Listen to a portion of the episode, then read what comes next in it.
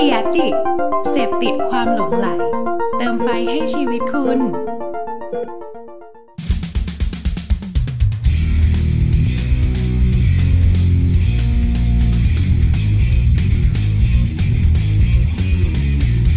เซ่ซัมเตพูดอะไรบางสิ่งที่ให้คุณได้คิดตาม สวัสดีครับผม สวัสดีครับแม่อ่า กลับมาพบกันอีกแล้วกับ Say Something นะครับนี่รายการที่จะมาพูดเรื่องโฆษณาเรื่องแคมเปญเนาะครับเออผ่านมาสอง EP แล้ว ไม่รู้ว่าคุณผู้ฟังเป็นยังไงกันบ้าง ไม่เห็นมีใครคอมเมนต์เข้ามาเลย เขาบอกว่าได้ได้ความรู้กันไปเต็มเปี่ยม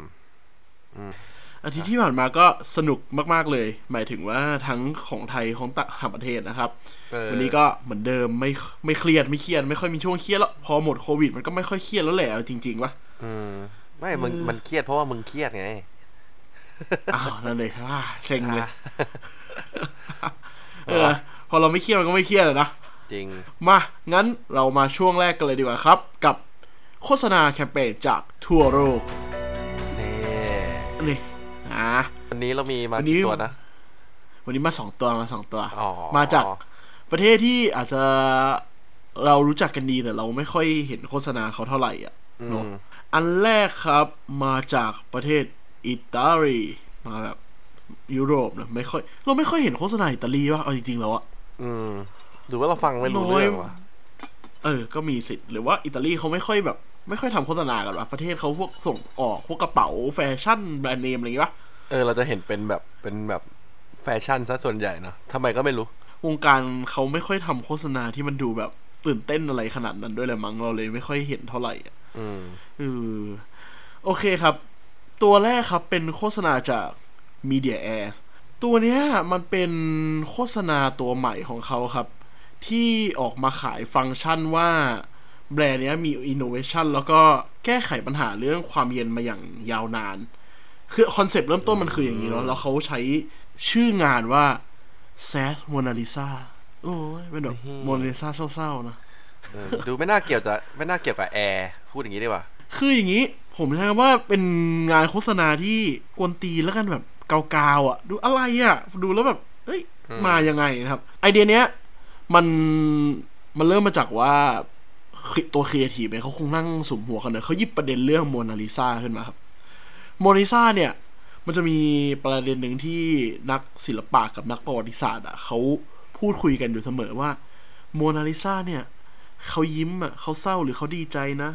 แบบเฮ้ยมีคนมีคนถกเถียงกันใหญ่เลยนะพวกแบบวงการศิลปะเงี้ยว่าแบบทำอะไรโมนาลิซาเป็นลายยิ้มทำไมอะไรเงี้ย ตัวไอ้มีเดียแอร์เนี่ยครับ ก็เลยหยิบเรื่องเนี้ย มาขยี้แต่เป็นการขยี้แบบมั่วๆซั่วๆตามสไตล์นะครับ เนื้อเรื่องของมันอะมันคืออารมณ์ประมาณว่าสตอรี่ของคนที่พยายามหาศิลปินมาวาดภาพโมนาลิซาเนี่ยแหละอืมแล้วก็หน้าพี่แกเนี่ยเศร้ามาก ก็เลยทำยังไงก็ได้ให้แบบ ใครก็ได้ยิ้มหน่อย ให้ยิ้มหน่อย ก็จะมีศิลปินหลายๆคนเข้ามาวาดรูปแล้วก็ทำให้โมนาลิซาเนี่ยยิ้มได้จนสุดท้ายครับ ผมสรุปง่ายๆก็คือมีคนหนึ่งที่แต่งตัวเหมือนดาวินชีนี่แหละเข้ามา แล้วก็ หาเหตุผลที่ว่าที่โมนาลิซาไม่ยิ้มอะเพราะแม่งร้อนไหมอืมนะดาวินชีเลยทำอะไร ประดิษฐ์แอร์ ประดิษฐ์แอร์แล้วโมนาลิซาก็ยิ้ม แค่นั้นเลยอืมมาแบบฮือฮาเลยแล้วแบบอะไรมันน่ะมันอะไรอะแล้วมันก็จบด้วยแค่คำว่า innovation can put a smile on everyone คืออ่านวัตกรรมแม่งสามารถทำให้ทุกคนยิ้มได้อ่าคือเหมือนเป็นแบรนด์มาเคลมแค่ว่า ฉันเป็นตัวแทนของแอร์ที่ ดี และ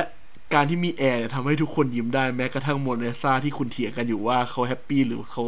เขาเศร้ากันอยู่ คือมันเป็นเรื่องที่คนรู้อยู่แล้วอะเนาะอย่างโมนาลิซาเงี้ยมันเป็นภาพที่ทุกคนเห็นทุกคนชินตาใช่ปะดึงเอามาเล่ากับผ่านอินไซต์ที่มันจริงอยู่แล้ว คือคนร้อนแมงหนาบูบี้ แมงอารมณ์เสียใช่ไหมเออใครกันใช่ใครกันที่ทำให้โมนาลิซานั้นยิ้มวิธีการเข้าโปรดักที่แหม่ มาได้ยังไงอะ มาได้ยังไงจริงอะ คือเออเอาเอาอันถ้าพูดง่ายๆคือ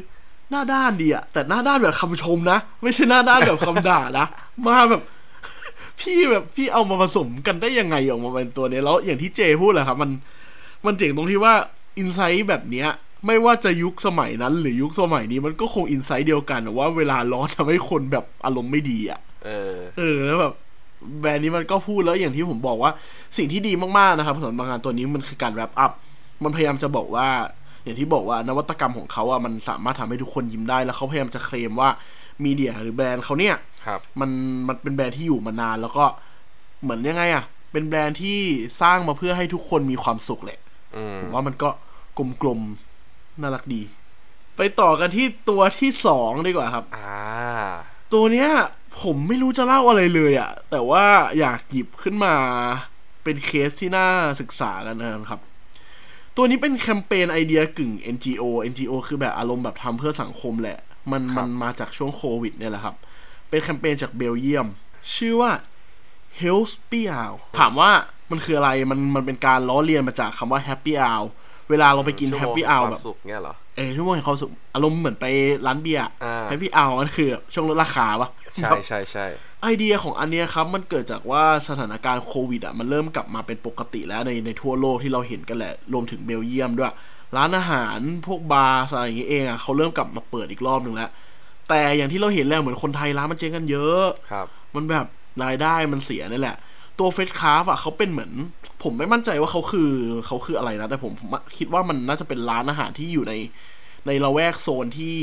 ที่อยู่ในโซนพวกนี้หรือเป็นแบรนด์บริเบียร์สักยี่ห้อหนึ่งเนี่ยแหละ ของเบลเยียมเนี่ยแหละครับ ครับเขาออกแคมเปญรณรงค์ใช้คำว่ารณรงค์ก็ไม่ถูกอะแคมเปญแบบขอความช่วยเหลือคุคุณกันว่า ให้คุณทำโปรโมชั่นด้วยตัวเองนะอืมโปรโมชั่นซื้อหนึ่งจ่ายสอง อ๋อเหมือนแบบมึงจ่ายเพิ่มให้กูหน่อยอะกูไม่ได้ขายกูไม่ได้ขายนานแล้วอะเออมึงช่วยมึงช่วยกูทีเออแบบอารมณ์ประมาณว่าขอร้องล่ะ ฉันสูญเสียรายได้ไปเยอะแล้ว ฉันกำลังจะเจ๊งแล้วอ่าช่วยซื้อหนึ่งจ่ายสองซื้อหนึ่งจ่ายสองมันก็ง่ายนะ มันไม่ใช่เขาไปบังคับใคร แล้วก็เขาไม่ได้ใช้แค่ร้านเขากับแบรนด์เขานะครับเขาเหมือนแบบออกมาพูดกับคนทั่วเบลเยียมนี่แหละว่า วันนี้ถ้าคุณเดินไป คุณเดินไปร้านอาหารหรือไปบาร์อะไรอย่างเงี้ย ช่วยสนับสนุนหน่อยก็คือแบบสร้างเฮลฟี่อาของตัวเองอะซื้อเบียร์สักแก้วหนึ่งหรือซื้ออะไรอย่างเงี้ย จ่ายสองเท่าได้ไหม หรือคุณจะจ่ายสามเท่าสี่เท่าเลยก็ได้ก็คือ อันนึงอะก็ให้เขาเป็นกำไรแล้วอีกทบนึงก็ช่วยคนที่เป็นเจ้าของนี่แหละ อืม ง่ายมากเลยอะอันเนี้ยแล้วก็ไม่ได้เป็นสำหรับผมนะ คือครับมันเป็นแคมเปญที่ไม่ได้บังคับให้คนมาเล่นแคมเปญอะ คือเป็นเหมือนแบบอยู่ดีๆ ก็พูดอะแล้วให้คนคิดเอาเองว่า ช่วยดีไหมแบบอืมโมโมโซจริงๆโซถ้าประมาณเนี้ยเออครับ แต่ว่า อืม ถ้าเป็นชุมชนในระแวกของตัวเอง ผมว่าส่วนใหญ่ก็จะมาช่วยเนาะแต่ด้วยความที่ product มันเป็น part แบบแอลกอฮอล์ไงเป็นเครื่องดื่มอืมอะไรเงี้ย มันถ้ามันพูดแบบว่า คุณมาช่วยฉันหน่อยสิคนมันก็อาจจะไม่มันถูกไหมมันก็อาจจะพูดว่าแบบใช่ใช่เฮ้ยคุณสั่งหนึ่งแก้วคุณจ่ายสองได้ไหมเออมันดูแบบพูดคุยกับคอเบียร์อะเอเอออก็ใช่อะนะแล้วมันก็ไม่ได้ออกมาพูดแบบน่าสงสารนะเออใช่พอมันมี ไอเดียครอบว่าแบบ healthy hour คือแบบชั่วโมงที่จะช่วยเหลือกันได้เป็นโปรโมชั่น เป็นโปรโมชั่นที่คุณทำเองด้วยนะ ไม่ได้เกี่ยวกับอะไรกับร้านเลยเงี้ย มันก็ดูแบบเฮ้ยฉันอยากช่วยอะไรเงี้ย ผมชอบเพราะว่าผมว่ามันเป็นไอเดียแรก ๆ เลยที่เห็นขึ้นมากับการเกิดขึ้นหลังโควิด คือเป็นเป็นไอเดียที่ยังยังพูดถึงช่วยเหลือสังคมอยู่แต่พูดตอนหลังโควิดอะปกติถ้ามันพูดช่วงโควิด หรือพูดก่อนโควิด มันก็คงแบบ คงเป็นอีกประเด็นหนึ่งอะเนาะว่าแบบอืมให้ช่วยร้านหน่อยร้านกำลังจะไม่ดีแล้วแต่ผมรู้สึกว่าพอ อันเนี้ยมันแค่แค่สนับสนุนให้คนออกไปข้างนอก แล้วก็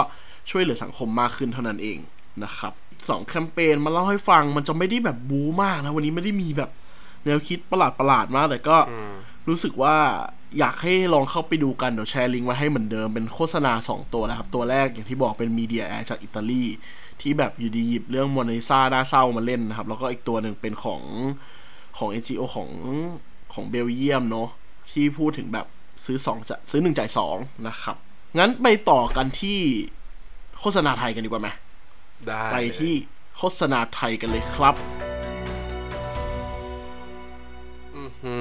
มโฆษณาไทย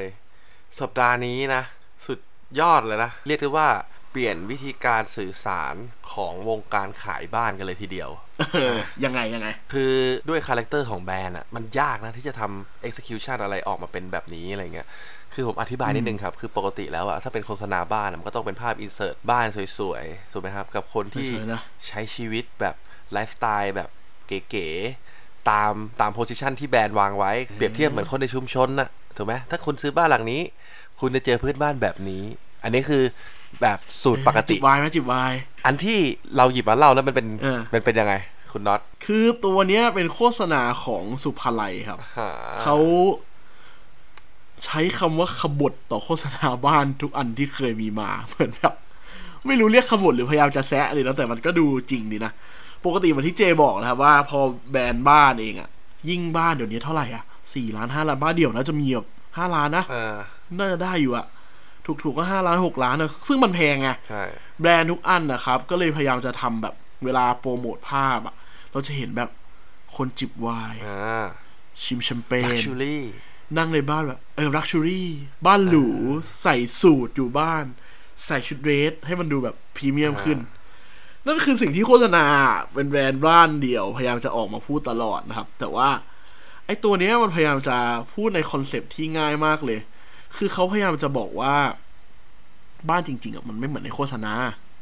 มันมันไม่ใช่อย่างนั้นน่ะอืมบ้านที่ดีอะคือบ้านที่คิดมาจากชีวิตจริงครับ คืออะไรคือผู้หญิงก็ต้องกวาดบ้านถูบ้านตำน้ำพริกผู้ชายก็ต้องแบบออกไปตัดหญ้าซักผ้าให้เมีย สมมุติอย่างนี้นะอยู่ด้วยกันก็ต้องออกไปซักผ้าให้เมีย ไปทำนู่นทำนี่ถูกปะอื มมันไม่ได้แบบสวยหรูขนาดนั้นน่ะทำน้ำพริกอะเอออะมึงบ้านในประเทศไทยอะอย่างน้อยอะผมว่าไม่ว่าบ้านจะลักชูรี่แค่ไหนคุณต้องมีครกทุกบ้าน ถูกปะเออเออเออจริงจริงจริงคือโฆษณา มันมันผมใช้คำว่ามันกวนเพราะ execution มันเอออย่างที่เจบอกอะคือนึกภาพนะ ถ้าใครยังไม่ได้ดูโฆษณาลองหลับตานึกภาพ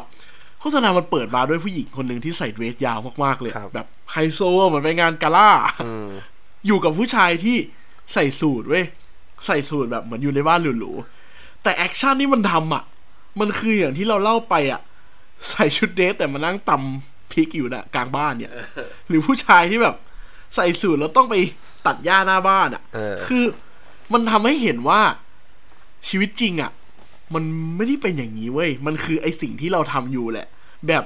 นอนเอาไม้แคะหูปั่นหูกันอะอืมซึ่งปกติมันคงไม่มีใครเล่าหรอกครับ แต่ที่ ศุภาลัยอะเขาหยิบมาเล่าอะอย่างที่ผมบอกแหละเพราะคอนเซปต์เขาบอกว่าบ้านที่เขาสร้างมา มันสร้างจาก insight จริงของคนอยู่อืมเพราะฉะนั้นน่ะเขาพยายามจะไม่ปั้นให้มันโอเวอร์เกินไป เนี่ยผมว่ามันคือ message ที่พยายามจะออกแค่นี้เลยนะ ว่าแบบบ้านฉันจริง บ้านฉันจะไม่เหมือนในโฆษณาที่คุณเห็น เพราะว่าอะไรก็ตามที่เราดีไซน์อะไรก็ตามที่เราใส่ไปอะมันคือสิ่งที่คุณอยากได้ที่เราคิดมาแล้วครับเนอะก็กวนดีครับ ลองไปดูนะ ชื่อ Build for Real Life เป็นของของของสุภาลัยเนี่ยแหละครับ สุภาลัย Society เดี๋ยวผมแปะลิงก์ไว้ให้เหมือนเดิจมริงๆแบบอืมไม่เคยเห็น ไม่ค่อยเห็นสุภาลัยทำแบบนี้ด้วยเนอะพอมาทำแบบนี้มัน เออใช่ใช่เออใช่เออผมรู้สึกว่ามันเปลี่ยนภาพลักษณ์แบรนด์เหมือนกันนะ แล้วก็ผมก็ยังเชื่อว่า ผมว่าทาร์เก็ตมันไม่ได้เด็กลงหรอก แต่มันจะได้คนที่เขาเรียกอะไรคนที่อยู่ในหมู่บ้านแบบอารมณ์ดีขึ้นนะอันนี้ไม่รู้นะ อันนี้แบบเป็นภาพที่นึกตามไม่เฉยๆอะ เข้าใจเลยอะ มันจะมีความแบบ มันจะไม่ใช่คนที่ต้องการบ้านสไตล์แบบอังกฤษฝรั่งเศสอะด้วยที่มันจะมีบ้านที่ คือไอ้อย่างนั้นไม่ใช่ไม่ดีนะ มันก็แล้วแต่คนชอบนะ แต่ผมหมายถึงว่า แบรนด์เนี้ยก็คงไม่ได้ไปพอยถึงการดีไซน์ที่แบบโอ้ยฉันจะต้องอยู่แบบ luxury แต่แต่ความ luxury มันเกิดจากความความสุขทางใจแค่นั้นเลยอะอืมคนอยู่ก็คงอารมณ์ดีขึ้นแหละ เป็นผมผมก็อารมณ์ดีจริงมาแบบในตลกเนี้ยเหมือนที่เจบอกเรื่องหนึ่งนะคือ มันไม่ใช่แค่เปลี่ยนความคิดกับโฆษณาบ้านทั่วไปนะอืมสุภาลัยก็เหมือนเปลี่ยนความคิดกับโฆษณาตัวเองด้วยนะเออใช่เพราะว่าเหมือนที่บอกว่า ไอสิ่งที่เขาผมใช้คำว่าแขวะ มันก็แขวะโฆษณาตัวเองนะผู้สุภาลัยบางทีก็ทำอย่างนั้นมาตลอดเหมือนกันนะอ่าใช่ แต่ก็มันมันน่ารักเลยครับ มันไม่ได้ออกมาด่าครับมาแซะกันขนาดนั้นอะ มันก็เป็นมุมหนึ่งที่หยิบมาเล่นแล้วแล้วดีอะอืมแบบทำให้คิดถึงบ้านจริง ๆ เหมือนกันอะพอดูโฆษณาเนี้ยแล้วอะเออว่ะ ทำไมในโฆษณาบ้านมัน มันไม่มีเตาแก๊สอะวะ เคยคิดปะอือันเนี้ยมเออ ใช่ใช่คือว่าทุกว่านมันมีเตาแก๊สที่มีไฟนะเว้ยแต่พอมันเป็นลักชัวรี่ทำไมมันถึงไม่มีเตาแก๊สวะแบบอ๋อเพราะภาพมันดูแบบ ดูเชฟไปเหรออะไรอย่างเงี้ยอืมเออ พอพอมันมาเป็นที่แบบจริงขึ้นมันก็ดูแบบดูเข้าใจง่ายนี่ถ้าขึ้นทำนะคโปรรับโมชั่นตรงแถมโคกนี่คมกลิบเลยนะตลกเลยนะโอ้โหโอ้ชั่นแถมแบบ แถมโคกแถมแบบเราวตักผ้าอะไรอย่างเงี้ยใช่ใช่อะไรที่แบบต้องใช้จริง ๆ อะ ก็เป็นโฆษณาไทยครับ ในอาทิตย์ที่ที่ผ่านมา จริง ๆ มีหลายตัวแต่ลองหยิบมาเล่าให้ตัวฟังอาทิตย์ละตัว ช่วงละตัวที่เราที่เราเคยคุยกันเนาะครับ ไปสู่ช่วงสุดท้ายครับ Creative Update ครับตินตินโอ้โหเต็งเตงคงไม่มีใคร พลาดประเด็นนี้ไปแน่นอน เพราะว่าเอาเป็นว่า เพราะว่า viral สุดอ๋อๆฉุดไม่อยู่มากกับกระแสของบ a สกินล็อบบินเดลิควีนสเวนเซนและอีกหลายร้อยแบรนด์ที่อยู่ดีๆ ก็ออกมาคว่ำกันหมดเลย น่า น่าจะเคยเห็นกันแหละครับ สรุปให้ฟังอีกทีหนึ่งก็คือบ a สกินล็อบบินเนี่ยเขาทำโพสต์ตัวหนึ่งมาอารมณ์ประมาณว่า ใช้คำแบบ แซวเล่นกับแบรนด์ Dairy Queen แหละว่าไอติมเราคว่ำไม่ได้เพราะปกติ Dairy Queen มันมันคว่ำได้ใช่ปะทีเนี้ย พอเขาไปทำโพสต์ตัวหนึ่ง Dairy Queen มันดันมาตอบกลับเว้ยว่าแบบฉันก็อร่อยเหมือนกันนะ แล้วก็ไปทำโพสต์ของตัวเอง แล้ว Swensen's อะ มันก็ดันมาเล่นต่ออีก คือมันมาเล่นกันเรื่อยๆอะ แล้วหลังจากนั้นอะ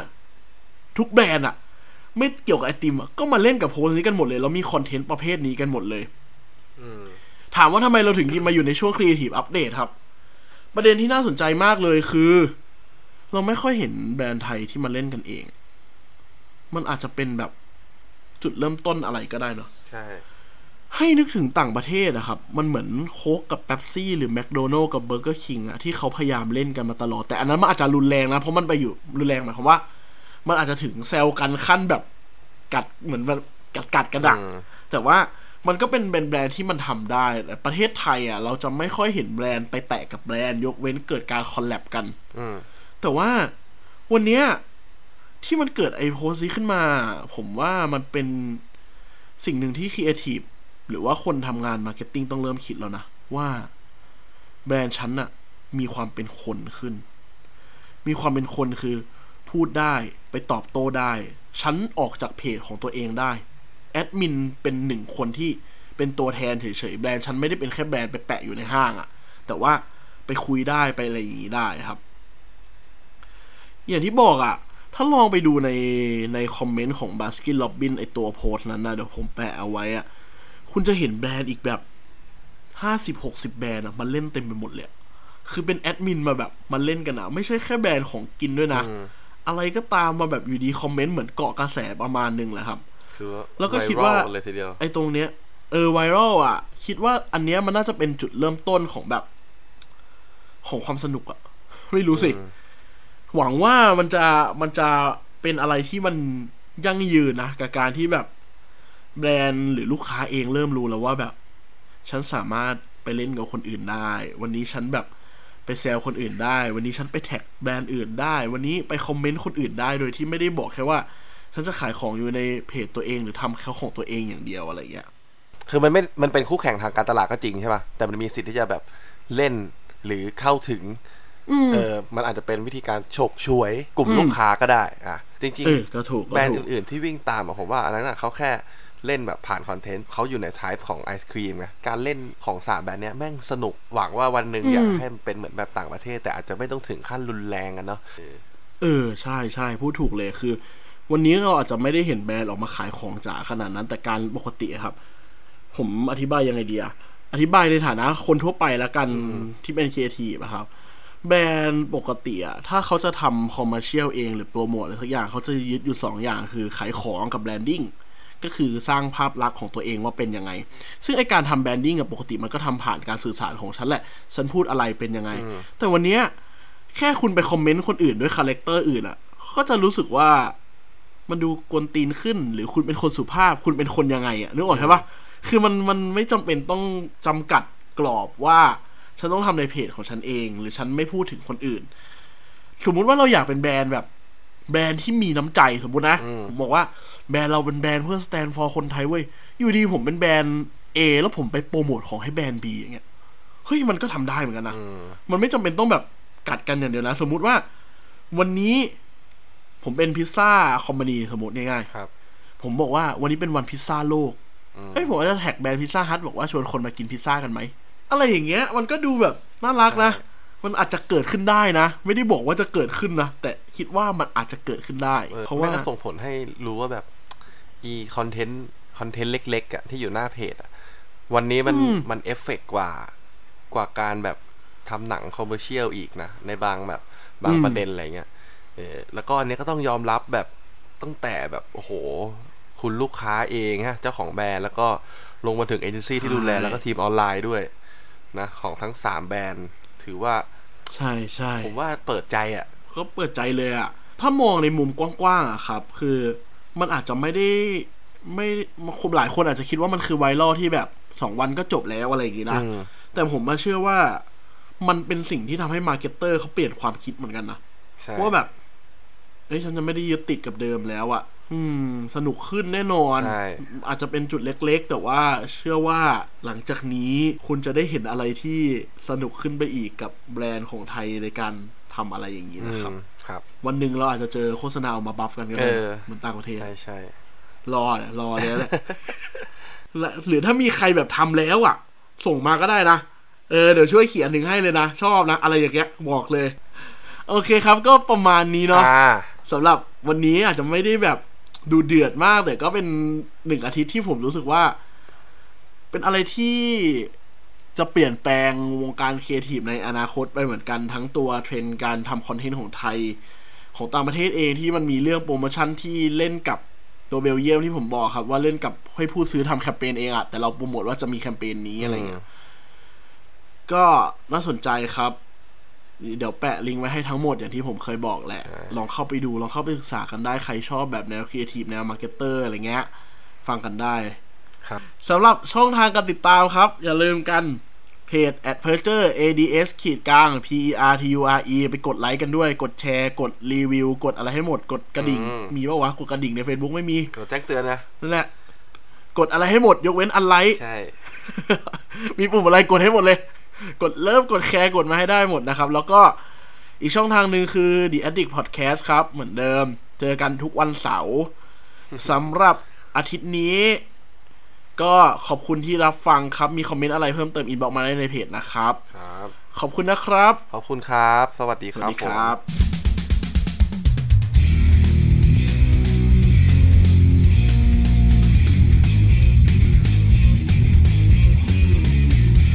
Say something พูดอะไรบางสิ่งที่ให้คุณได้คิดตาม